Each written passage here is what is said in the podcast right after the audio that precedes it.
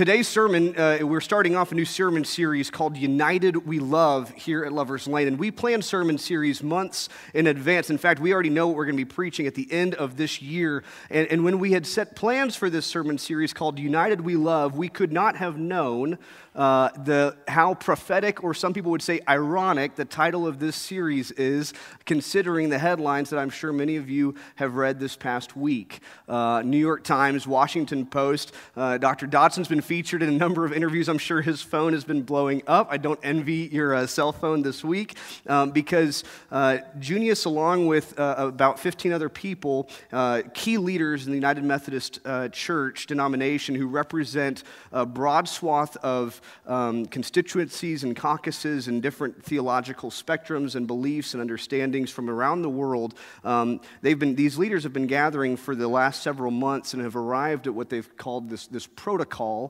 um, that is essentially a vision, a plan for how we can move forward as a denomination. What we've discovered is the unfortunate reality is that we're not as united as we would like to believe that we are, and that the way we're going to need to move forward is by blessing uh, a new traditional denomination uh, to exit, and those of us who remain continue to be United Methodists. And so we're not going to be talking about this all Sunday morning. In fact, Stan is asking uh, some time, and he's going to be responding this week uh, as your pastor, as our pastor, about what we believe about this. But one thing I just want you to know is that if you read a headline that says the denomination has split, it's not true. there has been a plan that has been proposed, it's a really good plan, but there's leagues of legislation that has to be written, and we still have to gather as a general conference in May. And so there are a lot of steps between where we are today and where this plan hopes to get us, but we're hopeful. And here at Lover's Lane, what it means for us, as Stan said in 815, is not a whole lot because we'll continue to be United Methodist. United Methodist will have, hopefully, a new structure of regional governance that allows us to resolve uh, matters regarding the inclusion of LGBTQ people in the full life of the church at the U.S. level and not the global level. So that's really good news. That's a good part of this vision, of this plan. Um, and so for us, as the people of, Love, of Lover's Lane, we'll continue to be United Methodists. And, and, and really, that means that the topic of today and of the next six weeks here at Lover's Lane is vitally important. I think it is the perfect Sunday for us to be talking about who we are as United Methodists. What is it that unites us? What are the ideals and the values that we know that come from God that we cling to, that we hold to, that bind us together? Because when your identity is in something of limbo, and when you see a headline that says your denomination splitting, that can lead to a lot of questions. The question of who are we becomes really important. So that's what we're going to be talking about the next several weeks. We're going to be looking at three stories from the life and ministry of Jesus. We'll be looking at three stories from the life of the early church. But today, we're going to turn our attention back to the Old Testament to see that who we are and this as united people in love that is an identity that has been around for a very long time, that, that predates even the ministry of Jesus, that it's been a part of God's plan from the very beginning. We're going to look at the story of an unlikely hero in the Old Testament, a young foreign widow named Ruth, who joins the great story of God's love for the people of Israel. Her story, if you've never read it, is surprising, it's unorthodox, and I believe that it's instructional for us today as the people called United Methodists. Story begins with tremendous loss. Have you ever had a story in your life begin with tremendous loss? As the result of famine, an older woman named Naomi, older woman named Naomi, and her two daughters in law, Orpah and Ruth, uh, if you know a Ruth, just be glad they were named Ruth and not Orpah. Uh, her two daughters in law, Ruth and Orpah, are also widowed. Naomi decides to return to her family's home city of Bethlehem, and she encourages Naomi, or she encourages Orpah and Ruth to do the same, to return to their home kingdom of Moab. Orpah takes her up on this offer. This is what would have been expected to do. As a widow, you return home to the people of your family and you pray that they take you in. Um, but Ruth chooses a different path. She does not go to her home kingdom. As we read in chapter 1, verses 15 through 18, um, we see this, and you'll see it on your screens. Naomi said, Look, your sister in law is returning to her people and to her gods. Turn back after your sister in law. But Ruth replied, Don't urge me to abandon you, to turn back from following after you. Wherever you go, I will go. And wherever you stay, I will stay. Your people will be my people, and your God will be my God. Wherever you die, I will die, and there I will be buried. May the Lord do this to me, and more so if even death separates me from you. When Naomi saw that Ruth was determined to go with her, she stopped speaking to her about it. You ever see a look in someone's eye when you just know, I need to stop talking, right? Naomi knows that Ruth is set on staying with her. If we want to understand the story and the power of Ruth's story, then we have to also understand the gravity of Ruth's situation. Widows living in Ruth and Naomi's time would have felt hopeless without value, as though their future had died along with their husbands. They couldn't own land, they would have had no social standing. Her best hope, Ruth's best hope in the whole world, would have been to go home to Moab so that perhaps a male relative of hers would take her in and take care of her. Or perhaps, greater still, she could get remarried and have children and have a family with her new husband. But that's not the life that she chooses she stays. In fact, the word that is used is dabach. It's this Hebrew word that means to cling. It's the word we see in Genesis chapter 2, the kind of clinging between a spouse and their partner. It's an intimate, inseparable kind of love. This is what Ruth chooses with Naomi. She chooses an incredibly reckless, loving loyalty when no one would have expected it from her. And I believe it's a kind of loyalty that we find in the heart of God as well.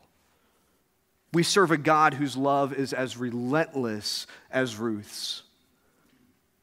God's heart for you is like her heart for Naomi, and when it makes sense for others to leave, God's love is loyal. When it makes sense for others to leave, God's love is loyal. And that probably feels good. I don't know if, you're, if you've ever felt like Naomi, if you felt hopeless or without a future or without value. It probably feels good to know that God's love is loyal to you, but it's not enough for us to simply receive God's loyalty. We have to ask ourselves, what do we do as recipients of this loyalty? What do we do with the loyalty of God? One of the things that unites us as a local church here at Lover's Lane is our legacy. And our first full time senior pastor, Tom Shipp, he was a vision caster. He was from an early age, and early on in his ministry, he cast a vision for this church in a statement that we actually have printed on one of our walls right outside these doors. And he was at a, a, a, a gathering of the church, and he, and he said these words that, that we have found instructive for us throughout the years. And, and I want to read them for us today because there's a phrase that we don't normally center on that I think is really important for us to remember today. He said this as a young man at Lover's Lane, far bef- long before it turned into the church that it is today. He said this Let us make this church an institution that stands, as we say, four square for what is right, what is just, what is fair, what is of good report. An institution in which there are no shams, no make believe, no halfway measures, where thoroughness and straightforwardness are taught and practiced May those within this church have high integrity, be faithful to ideals, dependable, true friends of others, and then hear this loyal to Jesus. Loyal to Jesus. That phrase, loyal to Jesus, I've been thinking about that phrase and about what that means, especially in light of the news that we received as a denomination this past week.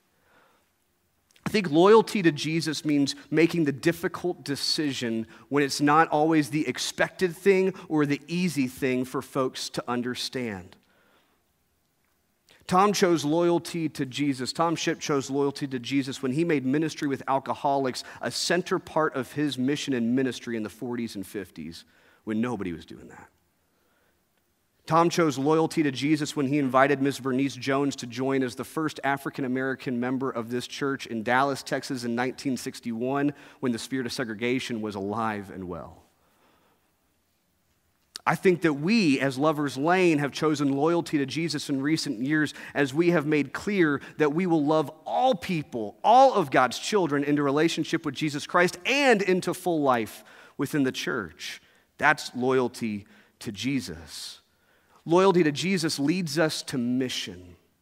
Leads us to mission. It leads us to the Naomi's of our lives who are not just people in need. Now, this is where we can get it messed up. Naomi is not just someone in need. The Naomi's of our lives are people that we need to complete us as the body of Christ. As United Methodists, we could be loyal to a great many things to, to money, to property, to cultural expectations, to our own egos. Say amen, somebody. But I hear God calling us to something greater. I hear God calling us to once again be loyal to who? To Jesus and to Jesus' mission in the world. My prayer is that while others may choose to leave, those of us who continue to call ourselves United Methodists would be recentered on our mission together. That we would cling to one another as a global body in the same way that Ruth clings to Naomi. The story continues as Ruth begins to consider what life will look like as a widow in Israel. In chapter 2, beginning in verse 1, it says this Now Naomi had a respected relative, a man of worth through her husband from the family of Elimelech. His name was Boaz. Ruth the Moabite said to Naomi, Let me go to the fields that I may glean among the ears of grain behind someone in whose eyes I might find favor. Naomi replied to her, Go, my daughter. So she went. She arrived and she gleaned in the fields behind the harvesters. By chance, it happened to be the portion of the field that belonged to Boaz, who was from the family of Elimelech. So, gleaning was, was a technical term for the people of Israel. It was essentially a system of social welfare. And the way it worked was this harvesters would go through the fields and they would collect the grain. But then, eh, after their first pass, they would not go back for a second pass. And of course, even the best harvester leaves grain behind on the plant or on the floor. And so then, whatever was left over, the poor, the widows, the orphans, the outcasts, they were allowed to go behind. The cultural expectation is then they would go behind the harvesters and they would collect whatever had been left behind and they could keep for themselves to live on. It was a meager existence, but a godsend for people in need. And Ruth is proposing to Naomi that she be allowed to glean in one of these nearby fields which, while it could mean the survival for these two women, it was also an incredibly risky proposition because Ruth is asking to, as a young woman on her own, to go into a harvesting field where there would be well able bodied men in this field harvesting, and she's going to be alone. That's a vulnerable place for a young woman to be.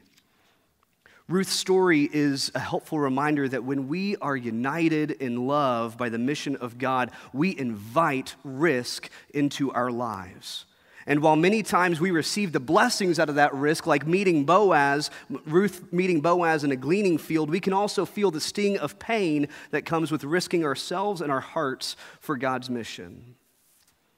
This past week was not just one of national headlines for me and, and for many in our church. It was also a time of grief and pain as we learned of the tragic death of one of our young adults, a young man named Sam Butler, who attended worship here in Thrive. Here's a picture of Sam on the screens. Sam was in his mid 20s, passed away in a tragic accident earlier this week. And even as I wrote these words yesterday, I'm still not sure that I've really allowed myself to grasp the reality of his death. I'm slow to process stuff like this. A couple of years ago, I received an email from Stan. This email, I want to read it to you. He said, Hey, Scott, I moved to Dallas a little under a year ago, and admittedly, I hadn't been searching for a church too hard. I was, and still am, sort of figuring out exactly what I believe after asking questions about the very foundation of the things I'd spent my previous 22 years regarding as unshakable truth. And it felt like there wasn't a church that emphasized the things I wanted to know and talk about. So a few weeks ago, I started looking, seeing as how I'm still in limbo as far as theological positions. I knew I wanted to find a place that hammered home the importance of love. That's it.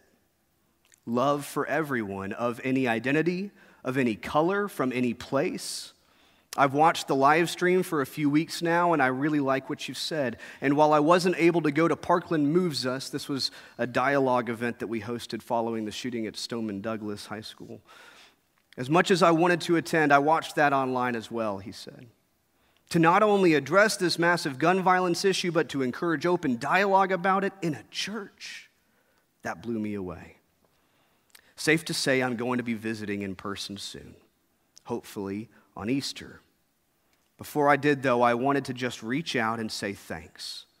It's been a breath of fresh air to find a church that cares about people in an actionable, legitimate sense. All that's to say, I'm grateful. I've been close to punting church as a whole, but I'm genuinely excited to check out LLUMC in person. See you soon, probably, Sam. Sam made good on his promise. He came to church, in fact, a couple weeks before Easter that year. He ended up joining Lover's Lane. He became an irreplaceable member of our young adult ministry. He started volunteering as a small group leader for our eighth grade boys in the youth ministry and even went on a mission trip to Puerto Rico this past fall. There's a picture of him with the team. And when Sam came here, he wasn't too sure what he thought about the church or what he thought about Jesus. But I can tell you something, same thing I told our young adults when they gathered uh, this past week. Um, I wrote to them and I said, I know that Sam's at peace with his Savior. He knows Jesus' love because he knew you, the people of Lover's Lane. He knew the love that he felt here, and he could understand Jesus better because of the love that he was met with in this place. You did that. Sam did a lot here at Lover's Lane. Not bad for a guy who wasn't sure he wanted to go back to church, right? Our church is missing someone integral this Sunday, and we'll be grieving his loss for some time. Our young adults are on a retreat this weekend, actually. Our, whole, our 30 plus young, young adults are gathered at the lake. And it's a gift from God for a group who are reeling and hurting and grieving the loss of their friend. But if they were here today, if they were sitting in these chairs, I would ask them if the risk was worth it. If the risk was worth it. If the risk of letting Sam into their lives was worth it. It's worth it to me. It's worth it to me. Even with the pain his passing has brought me, I'm so grateful for the gift of Sam. I'm, I'm, grateful for his skeptical questions. I mean, what kind of young adult puts in his first email to a pastor, I'm in limbo as far as my theological positions, right? I mean, I knew I had someone on my hands here. I'm, I'm thankful, I'm grateful for his cynical smile, for his willingness to play basketball with a bunch of eighth graders with BO. For his, that's, a, that's, that's a calling for his comfortability to come to church with a worn out Auburn sweatshirt and a not so worn out Bible. I'm grateful for every tear that I'll shed for him because I'm better for having had him in my life and in our church. Church, it's risky being in Christian community. I'm going to say that again because it's true. It's risky being in Christian community. We bear ourselves to one another. We share our hearts and our souls with one another. We allow ourselves to be vulnerable as we venture together into the gleaning fields. And sometimes we come back with a plentiful bounty, and sometimes we come back with hands holding only pain. Another prayer of mine for our larger church is that we would continue to be a church that risks in our relationship with one another that we would be so committed to our mission together as the people of God that we would be willing to risk our hearts and ourselves, knowing that with the joy and the victory comes the pain and the loss. There's just no way around it. But it's in the gleaning fields, church, it's in the risky places that God's power and presence are so frequently revealed. The story of Ruth concludes with her marriage to this Boaz who owns the field. This man who is as righteous as she is, worthy of a woman whose love knows no limit. In this way, Ruth again reflects the love of God. As her story grows from one of a simple widow to become the story of how a Moabite woman would become a member of the royal Jewish lineage. Ruth and Boaz will have a son named Obed who will become the grandfather of King David. That's a big deal, right? Now, while the idea of a Moabite woman being the great grandmother of King David may not seem earth shattering to a bunch of us here in Dallas today, at the time, this would have been borderline scandal for a people who had long understood themselves as the exclusive people of God. The people of Israel had been in wars with the people of Moab.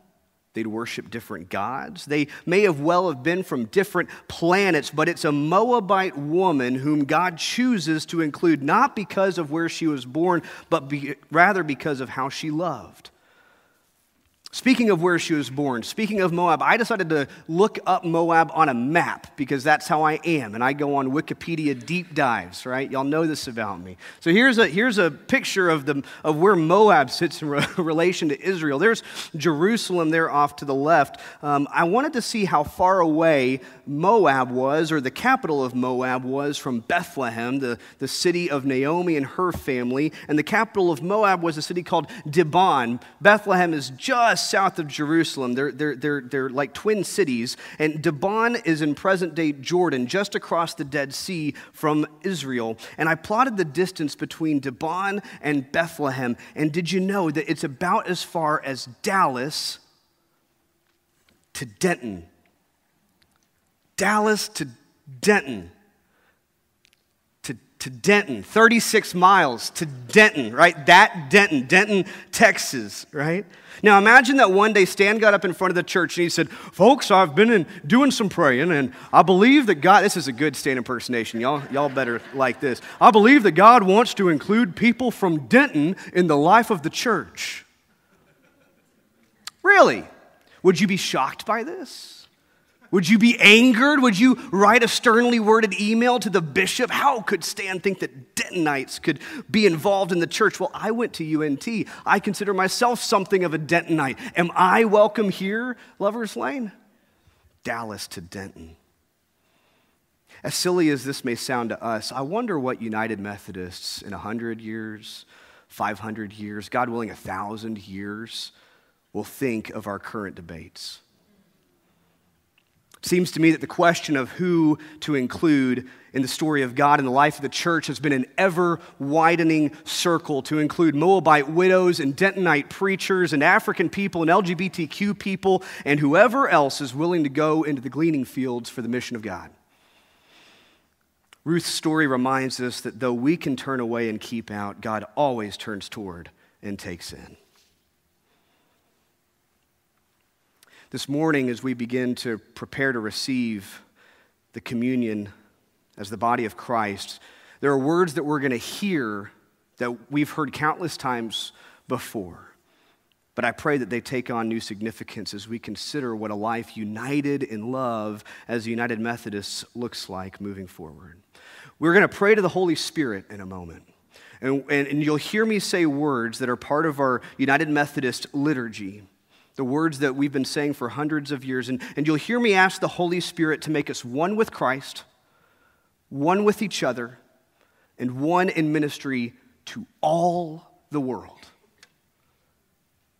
To all the world. To all the world. Are we prepared for God to make us one in ministry to all the world? Say all all the world. Maybe you wouldn't mind God sending you to another corner of the world. That's not what I said. To all the world. What if God sends you in ministry to the coworker you can't stand?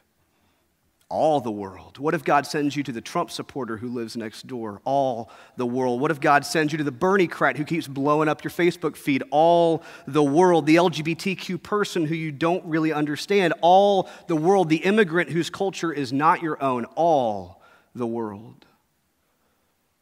When we ask God to send us in ministry to all the world, we need to be prepared to be sent into whatever gleaning field God sees fit. And we cannot get picky with the mission of God, and praise be to God for that. Do you know why? Because we are all a product of God's mission. We are all scavenged morsels of the gleaning field. Someone at some point was sent to you by the mission of God, and praise be to God that they listened to the Holy Spirit and they proved loyal to Jesus. Loyalty will cost us something, my friends. It may cost us money or property or ego, but if we can have Jesus and his mission, then so be it. And the risk that comes with Christian community means that we may feel pain, but the gleaning field is ripe, and the Holy Spirit has commissioned you and me and us to go gleaning. So may we once again approach this table of grace and remember who we are and who we are meant to be. And may we praise God for the unity that we find not in who we are or what we've done, but in how God loves us and invites us into his great story of grace. Let us pray. Gracious God, we give you thanks for this day. We give you thanks for this time of worship. We give you thanks for the spirit of praise. God, as we entered this space in a week filled with headlines, headlines that seem to show us the brokenness of our whole world, whether it's a shooting in White Settlement, in a church, or fears over foreign relations and attacks with Iran,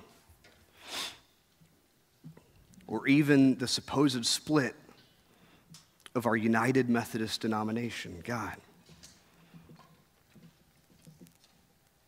would you call us back together? Would you remind us that we are still your people and you are still our God? And that you did not command us to lead out of fear or out of timidity. But God, you have called us together to lean upon one another, to utilize the strengths of each other, to see the inherent value in one another, to look at each other like Ruth sees Naomi and says, Where you go, I will go. Where you stay, I will stay. Cling us to one another, God. Remind us that your greatest work is yet to be done, that there is still kingdom to be built,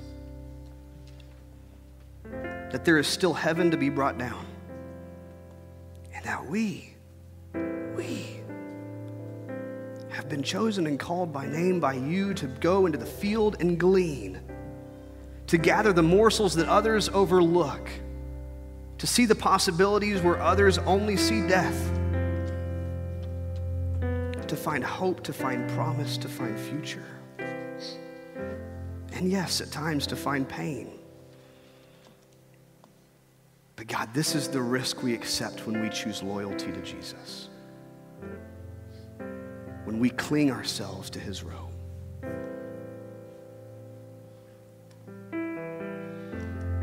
God, walk with us in the risk.